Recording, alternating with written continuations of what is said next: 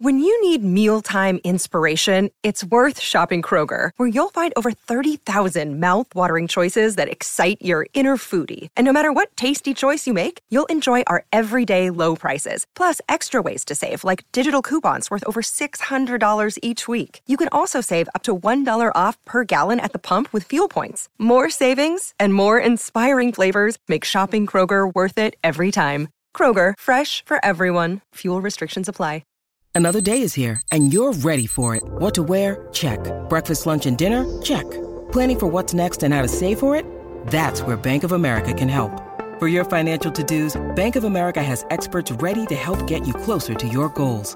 Get started at one of our local financial centers or 24-7 in our mobile banking app. Find a location near you at bankofamerica.com slash talk to us. What would you like the power to do? Mobile banking requires downloading the app and is only available for select devices. Message and data rates may apply. Bank of America and a member FDIC. Action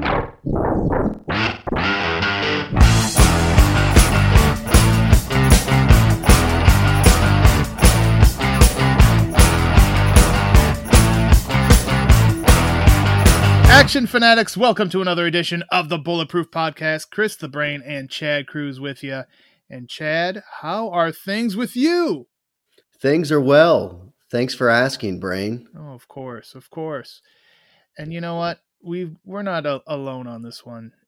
This time we've got uh, he's back. It hasn't been that long, but he's back. Ryan Campbell, welcome back to the show. That's right. The people demanded that I return. Uh, they were not happy with as long as I was between my last visit. So here I am back. Back, and we have got quite the movie in store for everyone on this episode. And it had to be quite a movie because I got news for you, Chad. If it was a lesser movie, I think I just want to continue to talk about Iron Eagle, which was our last episode and one of my favorites uh, that we've ever done. I love, absolutely love Iron Eagle. Yeah, Iron Eagle is a, it's a very fun movie. It's a great movie. It was a it was a wonderful podcast, maybe among the best ever recorded in history. But wow. it does not compare to the movie that we're going to be talking about today. No, no. because this doesn't. film is as close to perfect as it gets. Yeah, it is Action film royalty on the Yeah. on the Mount Rushmore for sure. Yes. absolutely and the most action action movie possibly of all time. Um, and we're going to get into it, and we are going to get into it right now. We're not going to waste your time on this episode. Well, I'm we sure prob- it's in the we title. probably the will. Yeah, probably we're wasting will waste time, your trust time at some point. I guarantee, actually, I guarantee you, we will waste your time at some point as we go on through this. But we're talking about a movie that is going to celebrate its 35th anniversary this Sunday, June the 12th, 1987 was the release date. It is Predator, starring Arnold Schwarzenegger. Really, when you think about it, Chad, his first big summer blockbuster movie. Yeah, it really is. I mean, he had already done Commando and Conan and stuff like that, but um, Predator, I think, is the is the movie that propelled him to a into superstar status because while while this movie has an amazing cast of characters, uh, there's no one. Uh, maybe aside, Carl Weathers is great, and and he he led some movies himself, but there's no one else in this cast that could carry a film quite like Arnold. It's also in that fine line, that very small, narrow space before he kind of really started leaning into some of the more gimmicky stuff about him as a character. Not to say that the movies that came after this weren't, but like the accent and just the whole mystique of Arnold started kind of became part of the character that he played in all of his films anyway. This is like in that sweet spot where before he really kind of dove all in into that, but was still just playing it about as straight as could be, and it was just Right. perfect in this movie. And I'm glad you mentioned the Carl Weathers because oh, oh what a wonderful human being he is. And at that point, you know, he had you would mostly associate Carl Weathers with Sylvester Stallone, the other big action icon of the time. But now here he is, kind of almost changing tag team partners. He's now with Arnold Schwarzenegger, and that was a, a huge deal. Just in a, in and of itself, just like oh, cool. Carl Weathers is going to be in a movie with Arnold now. That you know, just that knowledge was was something to be excited about for me anyway. It's like when someone was in is in like a Marvel and a DC film, and it's like, what? Yeah, he, he's he's covering all his bases. Is Carl Weathers, who plays Dillon, and uh, you know that's kind of one of the first uh, characters we meet is Dillon and Yeah. Dutch, and the uh, most famous handshake possibly in all of action movie, maybe all of cinema history. Chad Cruz. Dillon, you son of a bitch. I Also, think- has, has anybody in film history ever rocked a ball cap better than Carl Weathers in this movie? I I don't think so. He just I mean- owns that like boxy '80s, early '90s ball cap. And you, and you know that that first scene that we do see meet Carl Weathers when we get to meet Dillon, like you said, Brain. Um, you, you instantly recognize without being told that there's a history between these two guys, right? We get the handshake, the cool ass handshake, where they're where they're uh, they're both flexing their biceps. They're they're uh, they're doing a little pretend arm wrestling. Um, I don't think either one of them could beat Lincoln Hawk No, arm wrestling, but they're they're arm wrestling, and then of course Arnold gets the great line after he's kind of defeated him. You know, uh, what's the matter? CIA, CIA got you pushing too many pencils. listen to that Arnold Schwarzenegger. Uh, That's pretty good. He was, he's he was like- committed to it. What's his fucking tie business?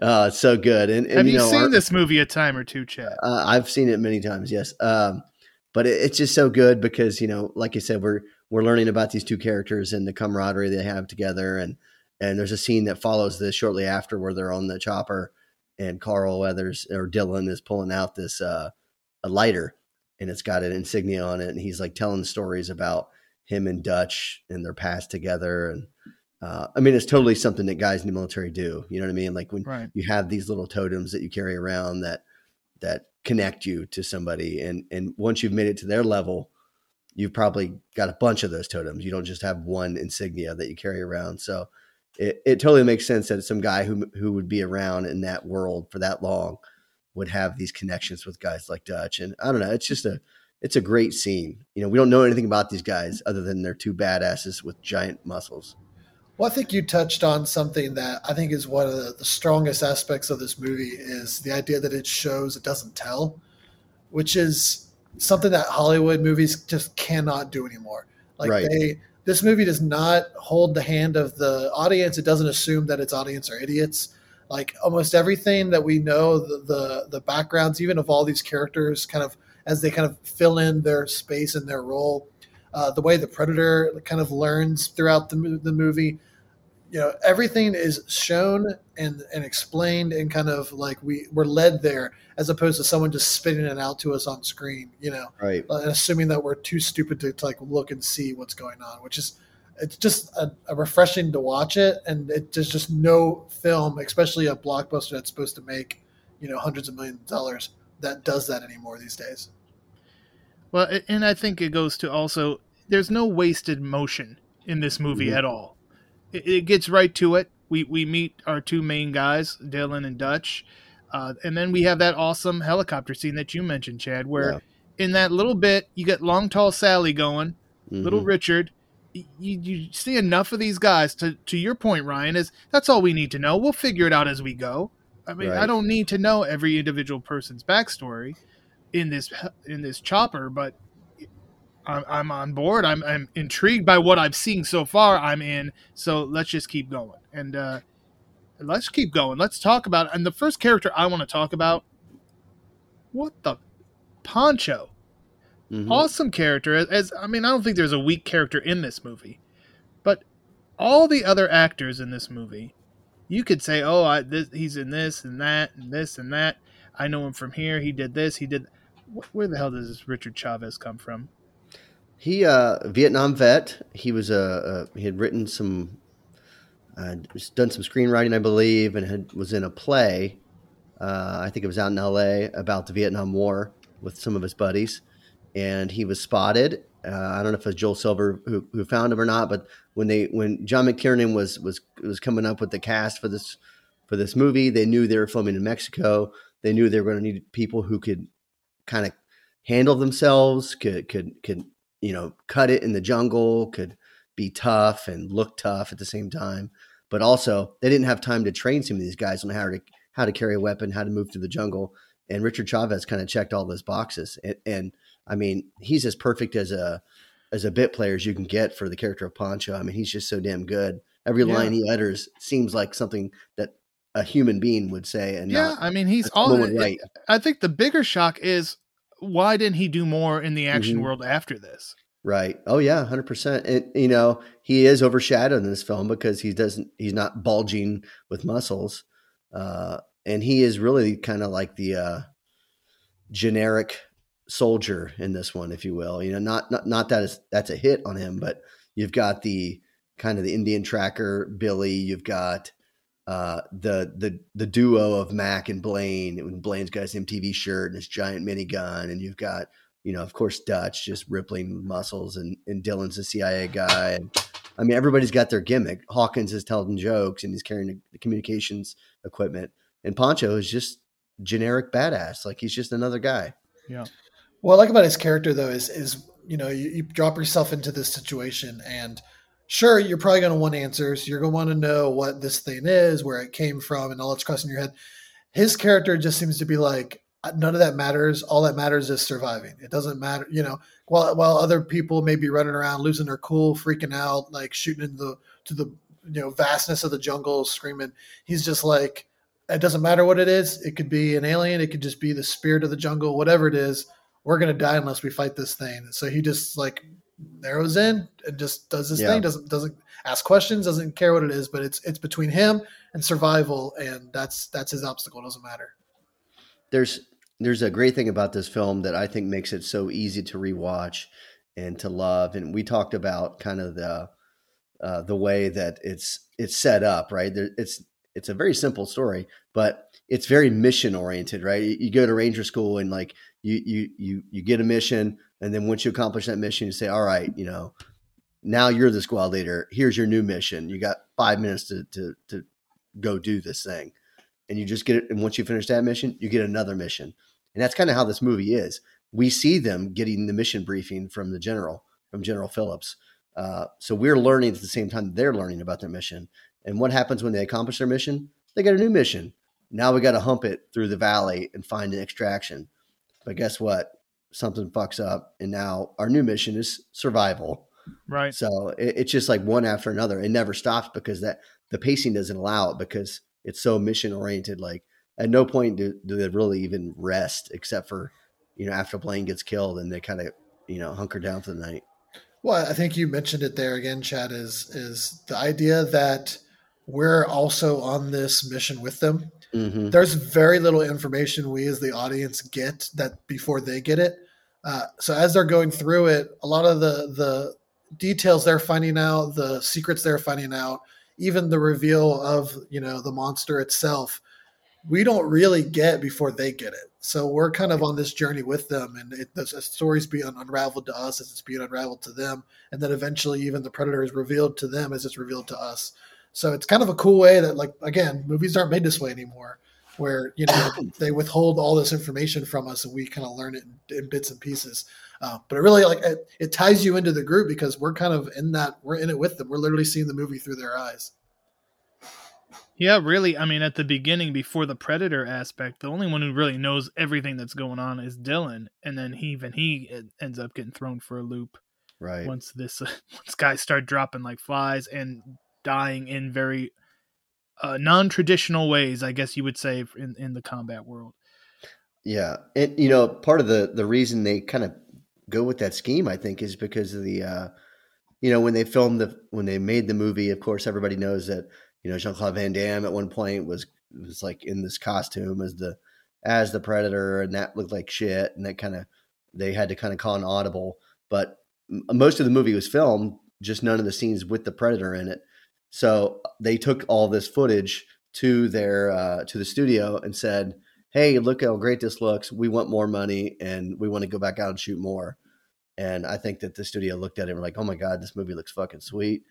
Uh, here's the money. Go do this. So, yeah, and that doesn't happen that often in, no. in, Hollywood for sure. I know one other example would be Invasion USA. And what a freaking awesome movie that is as well. Two for two. You mentioned Hawkins, the man with the a million vagina jokes, mm-hmm. uh, played by Shane Black. Of course, Shane Black uh, didn't really go on to do much more in the way. I mean, he's d- did more roles, but right. his uh, notoriety in the action world isn't about acting. It, it's about the amazing writing he's done, Chad. Correct. Yeah, and and I think part of that writing is what got him the role here. You know, they if we get him to Mexico and we put him in our movie, and hand him a script, he's going to do some rewrites, which he did. And uh, you know, I couldn't tell you which parts he rewrote, but uh, there's some amazing lines in this film. And we, you know, we've talked about a couple already, and I, I really wish that the the man of a thousand, what'd you call him, the man of a thousand vaginas. Vagina jokes. Jokes, jokes. I mean, he may have had a thousand vaginas, and if he did, good for him. That would be a wonderful like lucha libre name. Yes. Armbar. Armbar. Mill. Uh, never mind. Vaginos. Yeah. Uh, so there you go. You also mentioned the tracker, played by the one and only Sonny Landham, Billy, uh, and uh, you know this. He's talking about an intense individual. Uh, I mean, he's a, he looks like a sociopath already just by looking at the guy.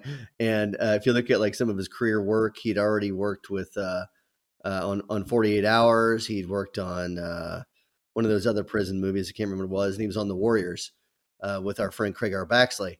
And uh, they when they put him on set here, they they had bodyguard with him, but they said that the bodyguard showed up one day and quit because Sonny was threatening to throw him.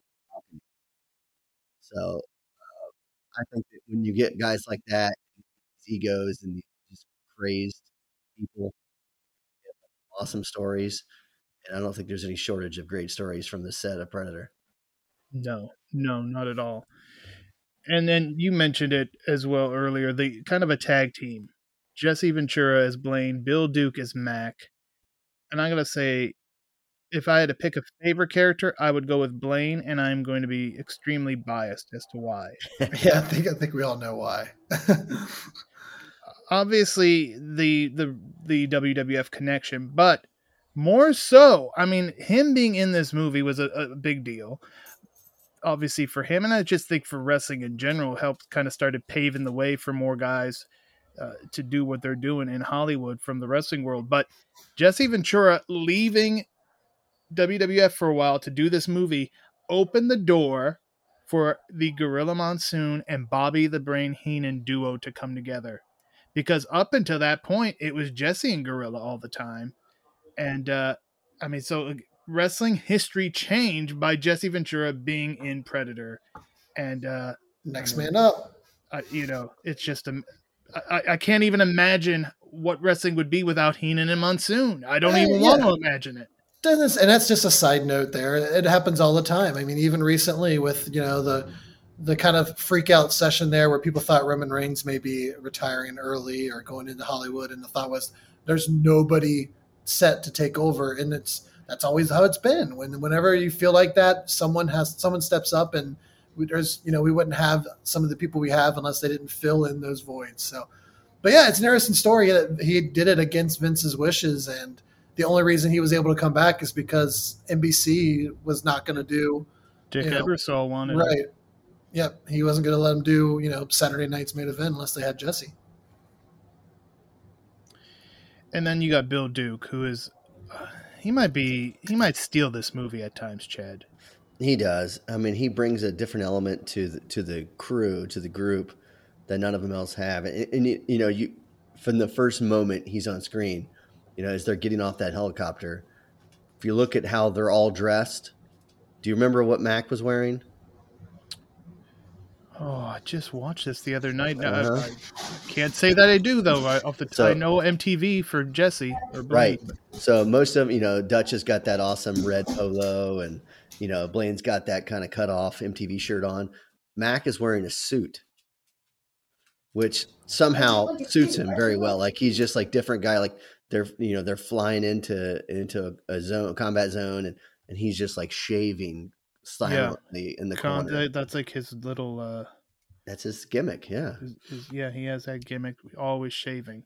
And he and he and you know him and Blaine talked about as you know this duo. These guys have served together in, in some real hairy situations, uh, much like Dillon and Dutch. But these guys have like this extreme closeness that you only get when you know you walk out of the shit with somebody. So I almost feel cool. like not to say he's the moral center, but he's kind of the center of the group. If, if you're going to combine all the personalities of the whole group into Yeah. one, it's probably who Mac is. He kind of has a, a relationship with each one on its own level. Um, he can play both the, you know, the kind of the the the serious, super serious role. He can also play the authoritarian kind of like head head second in command kind of role. Right. But also, you know, he can lose his shit at one point and kind of play this the sketched out like freaking out character role. So he's kind of like the core center of the group, and then can be everybody kind of rolled into one. And he doesn't really fit the you know you talk about these military movies and, and especially now the way they do them you know a lot of them they just kind of use these as a blueprint use aliens use predators a blueprint with the with the marines and the soldiers and you have like these stereotypes you know you've got billy he's the indian tracker why do we do that eh, but you talk about like the you know in the 19th century you know cav units always had a scout. They had a scout out there tracking people and this and that. So we'll put an indian scout in there. You know you always got to have the big bruiser guy with the huge gun. So we'll put blaine in there with this giant minigun that's ridiculous that no one should carry in the jungle. I mean, you know how much weight that would not the not the weapon system itself, but the rounds would that would be like hundreds of pounds of rounds. So it would just be insane. So you know, and Aliens did it with Drake, and they had Vasquez, and Predators got Poncho. So you've got like all these elements that you all the movies that we love have done them in a similar fashion. And Mac is the one that kind of stands out because he doesn't really fit uh, the stereotype as as all the others do. But his connection, I think, like you said, Ryan, is he kind of uh, is the the glue that holds all the team members together. Yeah, and you know, one of the things about Predator, uh, again, I said the most action-packed action movie that maybe ever was, and, and part of the reason is there's there's no romantic storyline. There's no child actors involved at, at all, but there is a, a, bit of a bromance, and it is between Mac and Blaine. Really, yeah. when you know, because like you said, Chad, these guys have been through it. So when Blaine goes down, you know that really that's where you get that little bit of an emotional storyline in there. Right. It's not. It takes a that little step away from pure action. That, that's really the only point in the movie that it does. Well, and and Blaine's that character that if if everybody in that group had to say who in this team is least likely to ever get off, they all probably would have said Blaine. So he's yeah. one of those larger than life figures that you just assume is is you know impervious to anything and will never you know will never even die of old age, just live forever. Uh, and when he goes, so when he goes down, that's really when it becomes real. Even to the point, kind of Dillon mentions that the Dutch a few times about you know, oh, it's just two guys out there. And he's like, uh, no, you know, they got Blaine. It's not, and this right. is serious now. And, you know, it's funny is uh, we talk about like how great these guys are in their, in their smaller roles next to Arnold and Carl Weathers, but they, uh, they, they're so well cast now. Yes. Sonny Landham looks like he could be an Indian tracker. Uh, Blaine is a, a huge, uh, you know, brawling badass. Um, but also, so Richard Chavez, who played Poncho, he, he did a tour in Vietnam. He was in 101st Airborne. So what what are we going to use his skills for? Let's rappel. Let's have him rappel out of a helicopter in the film, which he does. Let's have him climb a rope, which he's done many a time because he was in the 101st Airborne. Like, so I think they they use some of these skills that these guys had, and it just makes them look all the cooler on screen. And to break up the uh, sausage party, we do have one female character, Anna, who becomes a, a, a, basically an unofficial member of the team as this thing goes on. But at first, they, you know, she's another one. It, you know, there's mystery behind her as well, Ryan. Yeah, I, she's uh, definitely one of those kind of, and you, you need that character. Whether sometimes it is a kid, uh, like like it would be in in Aliens, um, but yeah, you need kind of that person who is outside the group that kind of throws a wrench into it a little bit that they either have to carry along, and there usually is some sort of mystery or backstory or you know correlation to whatever the threat is there that uh, allows them to give a little bit of exposition, but also in this one, um, you know, kind of gives them a reason to kind of keep going. And yeah, she's one of the she returns for the second one, which I think she's the only one who returns from for the second one, Chad. Yeah, I mean, I we just briefly get to see was just on a video, I believe. Isn't she just in it briefly on a video in the second? Yeah, I'm. Uh, it's been so long since yeah. I've seen the second one. I, I couldn't tell you. But it's important information for for the film in the second one. But yeah, I mean, she makes she creates a pivot in the film. You know, uh, if they, they, they complete their mission at the village, um, if they're on their own, if it's only them, how quickly could they move from that village to the extraction point? Probably pretty fast. Well, what's the problem? Okay, so now we have a new wrench in the system. We've got a prisoner that we need because CIA guy wants him, and we've got enemy troops that are kind of bearing down on him from the direction of travel that they were going to take. So now we're being forced not only to, to move faster with the prisoner, now we got to move through territory that we we are going to have difficulties with. So you know, there's a lot of wrenches being thrown in there, and then guess what? There's a fucking predator trying to kill him. And then we find out she can speak English this whole time, at least a little bit.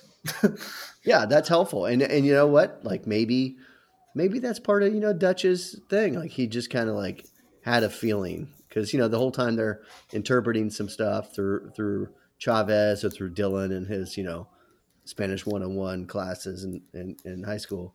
Um, but at some point, yeah, Dutch just kind of comes out right out and says it like, talk, you know, and she just starts talking English, speaking English. Uh, and there's also that point where they all stop becoming when that's when they when they're all in it together. You know, he cuts her free and is like, "Okay, we've all, you know, you can't make it without us. Like we're all in this together at this point. You're no longer a prisoner. You're part of this." Right. And so and, that probably helped kind of you know get her into the into the fold. Yeah, and you know, the moment she becomes a part of the team, she uh what she do? She gives more information. You know, you know, and uh, when you you guys must have wounded it because his blood was out there, and then we get the great line if it bleeds, we can kill it. Yeah, I mean that is that's a, a, turning point in the movie for her character and just for the movie in general. Because yeah, now the hunter could become the hunted at some point. Um, and let's just talk about Dutch. Uh, you know, obviously Arnold.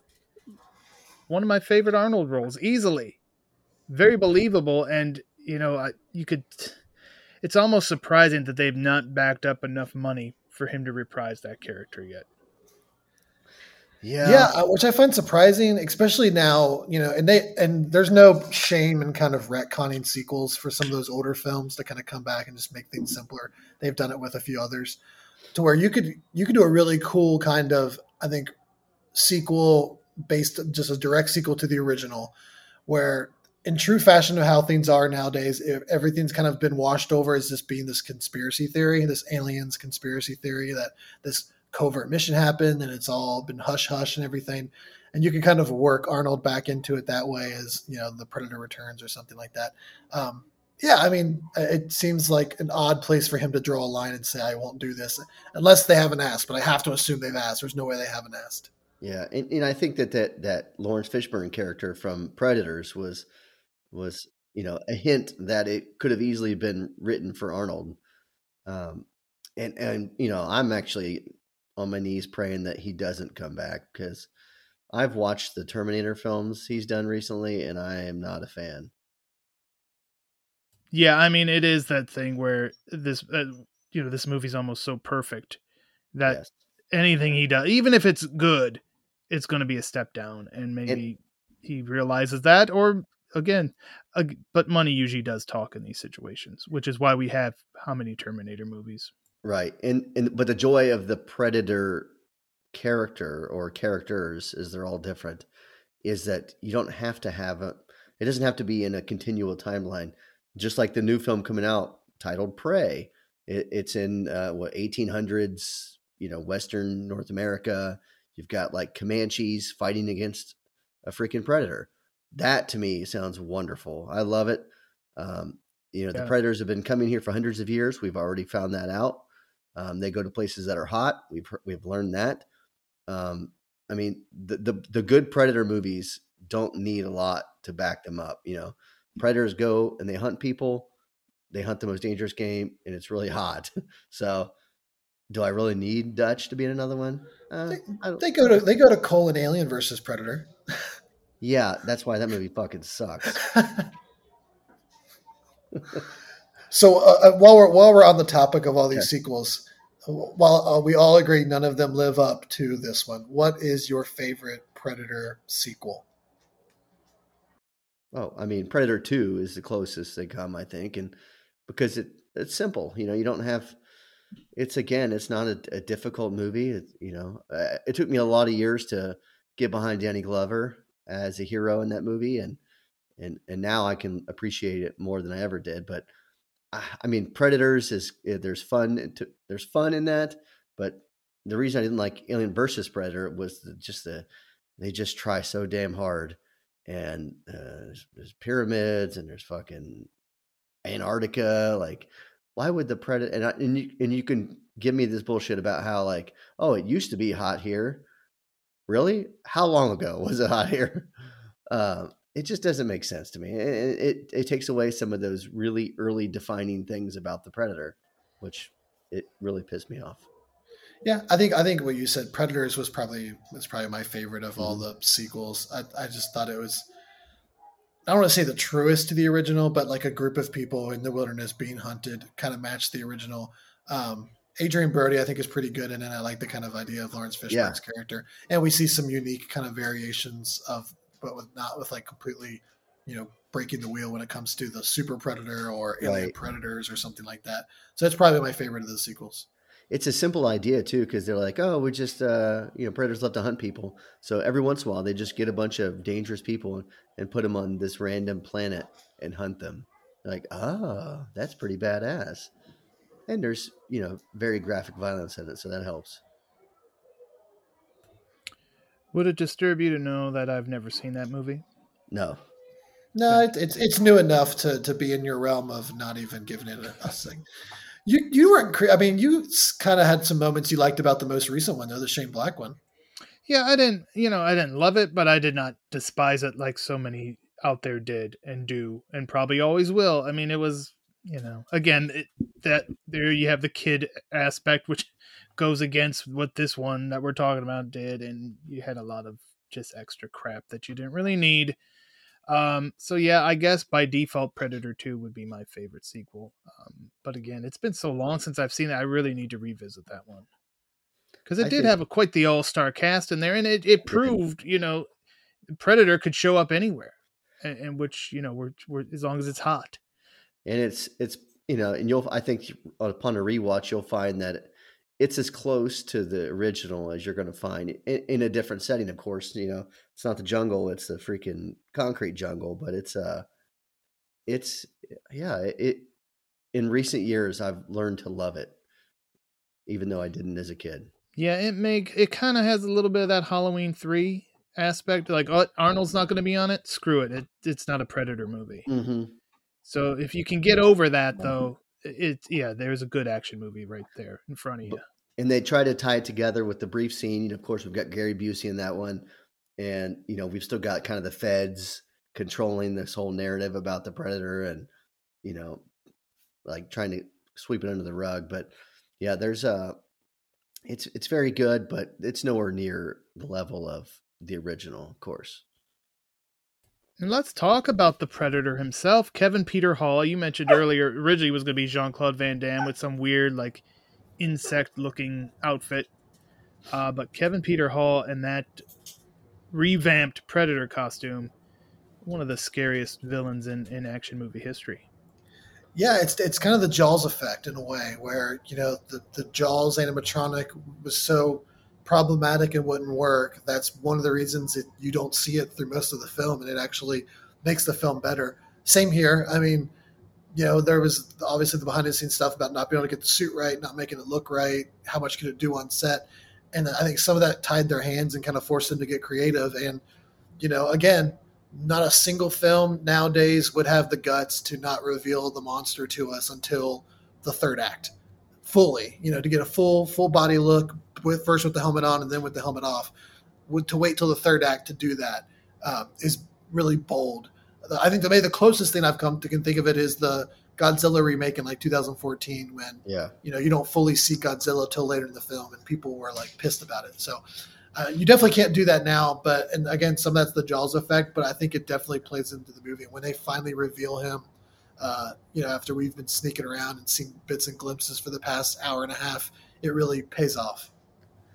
Yeah, and I think that much like Jaws, like you said, it, it, you know, we, we get to see what the predator sees. We get that predator, that awesome predator vision um, through so much of the film before we, before we finally get the reveal. But we also like, you know, you're you're kind of in a way getting into the mind of the predator a little bit, right? We're seeing what he sees. We're watching him uh, learn about his prey. Uh, what, what do we know about hunters in real life? They use camouflage. They use an assortment of weapons. Well, the predator has all that. He has camouflage. He has an assortment of weapons. So it's like, how do we make him look cool? Stan Winston and his dudes just fucking knocked out of the ballpark. Um, and, and not only does he look awesome, and then like later on we get the double reveal of he takes his mask off, and you're like, holy shit, he got even cooler somehow. Um, so yeah, I mean, he's uh, to me, he's the uh, maybe the coolest creature I've ever seen on screen. It's hard to find one that that still plays as well as that. All these years later, you know, if that if that exact character design and prosthetics and costume was in a movie today for the first time and like erase you know erase all of our memories and it, and it shows yeah. up in a movie today. It would be renowned and everyone would love it. Like that that's yeah. a classic timeless look that you know will always be relevant and play. And even the the the the predator vision that visual effect that they use for how the predator sees everything. I mean we've seen that copied in other movies after this. Uh, it's yeah very unique and, and very you know just something that you never had seen before uh, in a movie. If I'll make one critique, please do. It's that in that final fight with Arnold, they maybe go a little heavy on the predator vision to where like you know as opposed to actually seeing like a fight scene it's just like a blurry red arnold swinging his head back and forth and then we cut to like him all bloodied. But that's it. That's it. That's like my only critique. I'll i'll go sit back down now. And you know there there are several things uh, in the film that would have been a little bit different. I think that had had the had the version that they wanted to put out there been made, uh, it might have been a little bit different. I know that the the original assault on that uh, you know the rebels whatever that little that little village was at the beginning originally there was like an extra minute added to that so there's a minute of footage out there that we haven't seen but it was taken out because it was so damn violent. Release the village cut. Exactly. So it, and and Ryan, I don't know if you know this. I, I honestly did not know this till just a couple days ago. Craig R. Baxley was the second unit director on this. If I knew it, I have forgotten it. That is I, you know not surprising though. I mean, we we've talked greatly about how yes. amazing he is.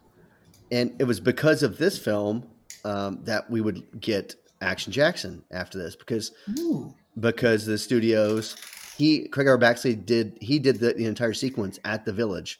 So the entire gunfight, they said, "Hey, he, you get some ideas for this," and he he drew them all up, wrote them down, whatever, and they said, "Go with go with it." And he was only able to shoot that scene with one actor at a time. So that's why you don't see a lot of the you know two actors or three actors together in any of the scenes uh, because he they would send him one guy and send him Carl Weathers and he would shoot those parts and they'd send him you know Jesse and then he'd shoot those parts. So um, so yeah, like the Expendables. It was just like the Expendables. You only see one of them. uh, but it was, I mean, it's a really bizarre story that you would shoot that sequence without all the guys there. But um, they were off doing other scenes and what have you. But he said he had an extra minute of footage that he couldn't put in there because it was too violent. And he had all these stunt guys lighting themselves on fire and like most of it never made the film. And uh, a Predator poster pops up in Action Jackson, so a little homage Ooh. to uh, what got him the job, I guess. Wonderful. Yeah. Know what brought you there. That's right. All right, guys, let's talk favorite scenes. Ryan Campbell, since you're the guest, why don't you go first?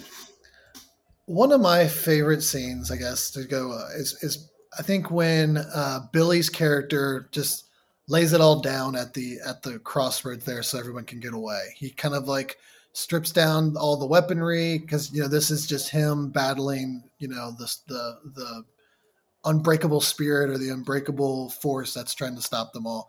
It's just a really cool moment for that character who's been pretty chill and pretty like you know attuned to everything that's been going on. Uh, it doesn't last long; he gets easily uh, dispatched, but just that moment, you know, any any kind of I'll hold the bridge while all my friends escape scene is always a nice moment, and that one I think was well earned for that character. Chad Cruz. Uh, favorite scene? I think I'm going to have to go with the the long tall Sally scene. Uh, I I love you know, I love kind of delving into the the moments before shit hits the fan. I I, I love that because I, think that that you, you know you see people act react and act differently in moments where you're about to be in a really bad situation. And and I think it's great on the chopper. We've got the music blaring. Um, we've got all those all those incredible shots of these helicopters flying over the jungle, and uh, and you just get so much character. You know, whether it's Hawkins telling jokes or Blaine spitting his you know his, his chaw onto Dillon's boot or Dillon, you know talking about the good old days, stuff like that. You just get Max back there shaving. Everybody's got something cool. Vagina jokes vagina, man of a thousand vaginas. Just so many great things in that scene, and, and it's probably my favorite of all time. I gotta go. My favorite scene is just where they just unload the we- after Blaine dies and Mac gets old painless, and they just light up the jungle. I mean, that mm-hmm. is that would have been a fun day on set. that, yeah, just I mean, th- this is a movie that I was fortunate enough to see in the theater, and to just yeah, the, the scene you talked about, that long tall Sally just grabs you right by at the beginning, that music blaring, and then just that sound of that of those guns just going off, and Mac just still has his finger on the trigger even when he's out of out of rounds. It just and you just hear the hum of that gun. It's it's an amazing. I mean, just that's '80s action right there. If you could Yeah. had to have one scene represent '80s action, I think it would be that scene. Yeah, agreed. I also like the one where at, towards the end there, where Dutch is hiding and he's trying to lure in. He kind of pulls one over on the predator when he's acting like, "Come and kill me, come and kill me," and the predator's like, "Oh nope, I'm not going to fall in for that. I'm going to go around to the back." And then he had a, a, the track that was actually set around the back anyway. I mean, we've watched the predator get one up on all these characters for like an hour and a half now. So for to finally see like the the side switched was a that's a cool moment too. Honorable mention. Yeah, and the mud too. You know where he covers himself in the mud so the predator vision can't see him. I mean, that's Right. all those little details makes it so cool and really builds up to that big that big moment and that what you just talked about where he uh, gets he really outsmarts the predator that time. Yeah, and and you know you get to see as the predator g- comes towards him in that scene, you know he's kind of going underneath that log and he feels the the little pointy spikes that he put on there, and you can almost see it going through his mind, like what the hell is this? And then of course he makes a decision to go around uh, that little crevice there that he's in, and of course the fucking log drops on his head. So stellar. That'll give you a negative attitude. That's Uh, right. How about the score? I feel like that's uh, something I was that's just about to go there, Ron. Ah, gotcha, gotcha. I feel like you know it's underrated, which is hard to say because the the theme is iconic. We all know the theme, but even throughout the whole film, and then when you start thinking about the movies of this time, you know, the Jaws, Star Wars, some of those other ones that have iconic themes, you don't really hear Predator mentioned, mentioned but but it has a an excellent score throughout the entire film. Yeah, well, and uh, when Blaine, you know that that whole the fallen hmm soldier song that he does there, and uh, um, I know that's not the name of it, and I, I can look that up real quick. But yeah, Alan Silvestri, just a beautiful piece of music. It's almost it's not quite taps, but it's like a, that's what they're, they're Right. kind playing off of. Yeah, Right, and, and we get it. We get it again. I don't know if it's the same song, but at the very end, as Dutch stands in the Yeah, just in, in the rubble, and then of course they they lighten relighten the mood at the very end with the sitcom uh, cast kind of thing at the end. yes, those end credits. I-. So good. it's that's the great thing, you know, and and all these all these movies that I could watch over and over again. It's always like, well, if I could just watch to this part, there's always just, well, I got to watch this part. I got I got to see those end credits, so I'm gonna watch the whole damn movie just because Right. those end credits, like you said, and how many people have done parodies with putting Family Matters over top the uh, Predator thing. End Which it's just it's just one of those things where I want to be in the edit bay when that decision was made, and someone was like, "You you really want to end the movie this way? Absolutely." I can I can usually tell uh, if someone really loves Predator if I ask them, okay, uh, remember the character Billy? Yeah, yeah. What was his primary weapon?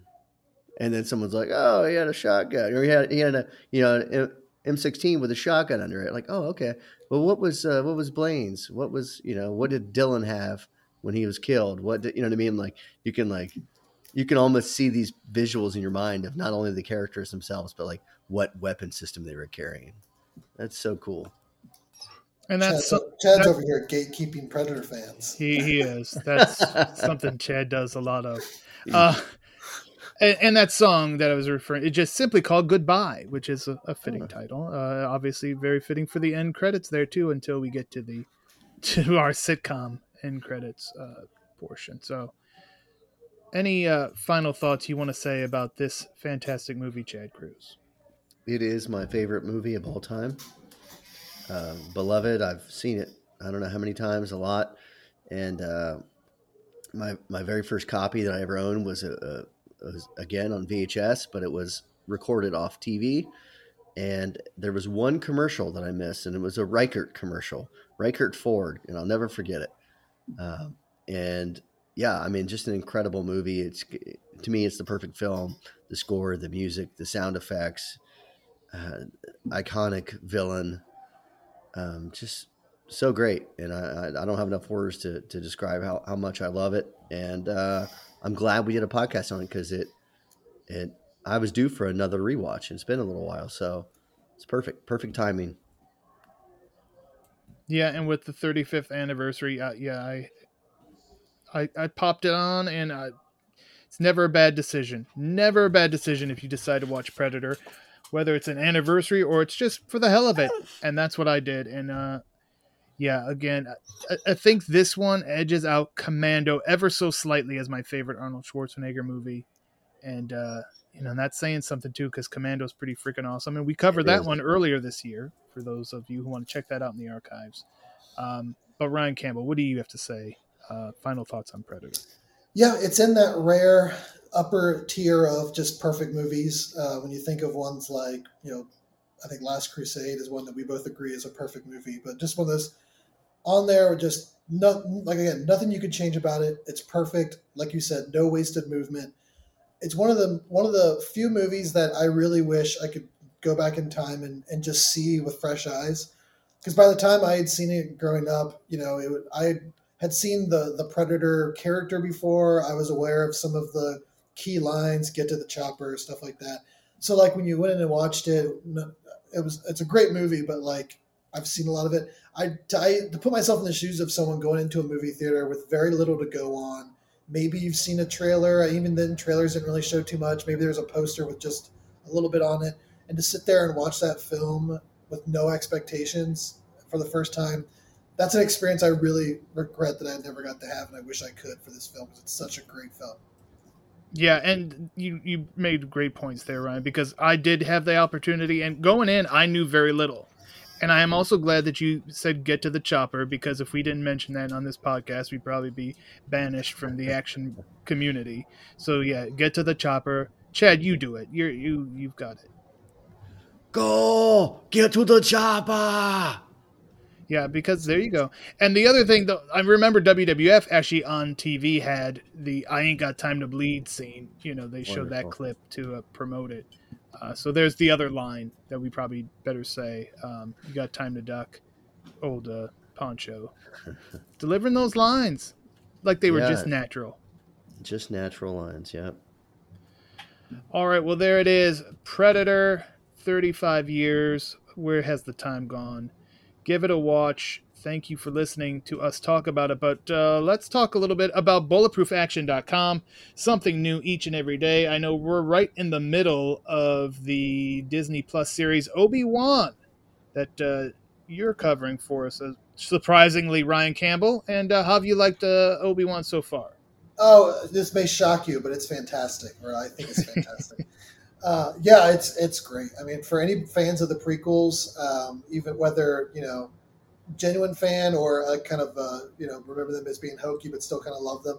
It's like almost a direct sequel to that. You're gonna love this series if you like the prequels or even any of it. You're gonna love it. So it's really good. Yeah, we're halfway through. Uh, Celebration was last week. They announced so much content. There's tons of Star Wars content coming. There's a bunch more Marvel content that's gonna start coming throughout the summer. So I'm gonna be busy. Chad Cruz. Uh anything you're planning over there on your end of the world? I know you're talking about a little, maybe some Obi Wan content for our YouTube channel. I, I would love I would love to have a little piece of the Obi Wan Star Wars Disney action myself. Uh, I, I I don't know. There's you know I make lots of plans and I, I don't always have the opportunity to to fulfill them. So I don't want to I don't want to lead the people too far into into my thoughts because some of them just end up just burning away. That they die on the vine. They just Uh, die on the vine. Yeah.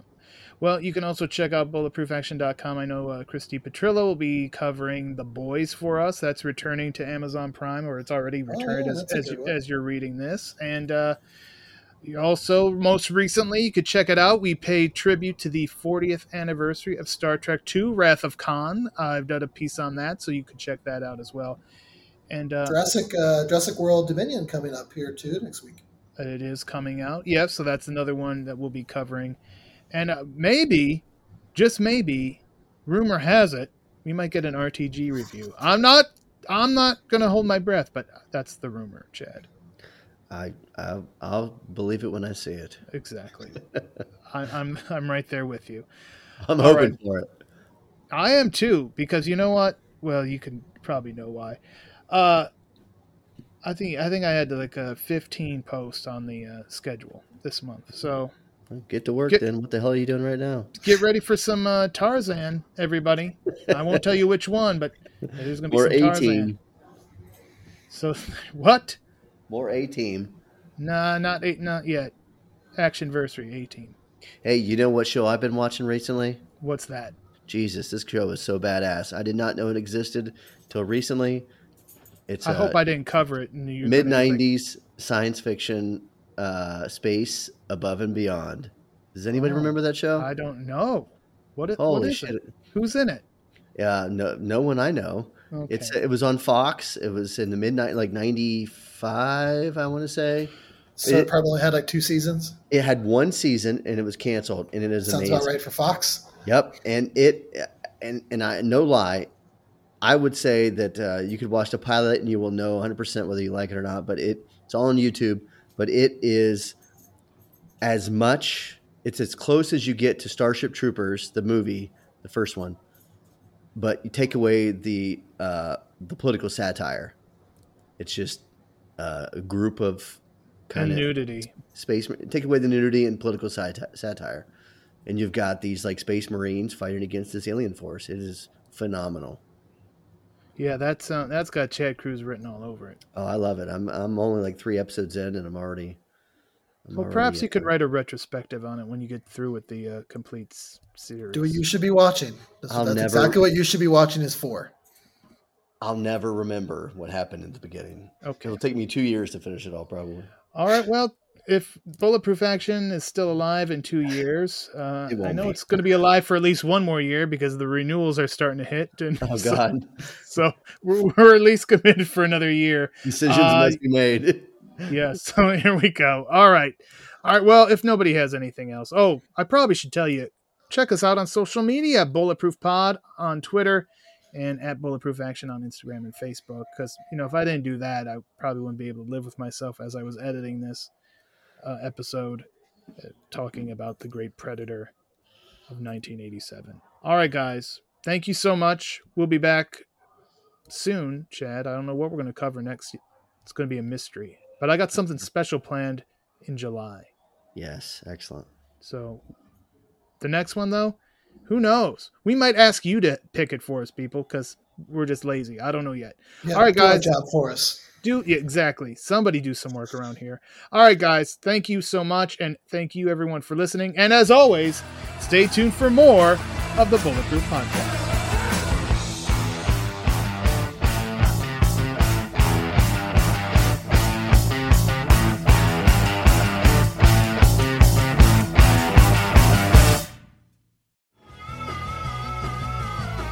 Listening to the Geekscape Network.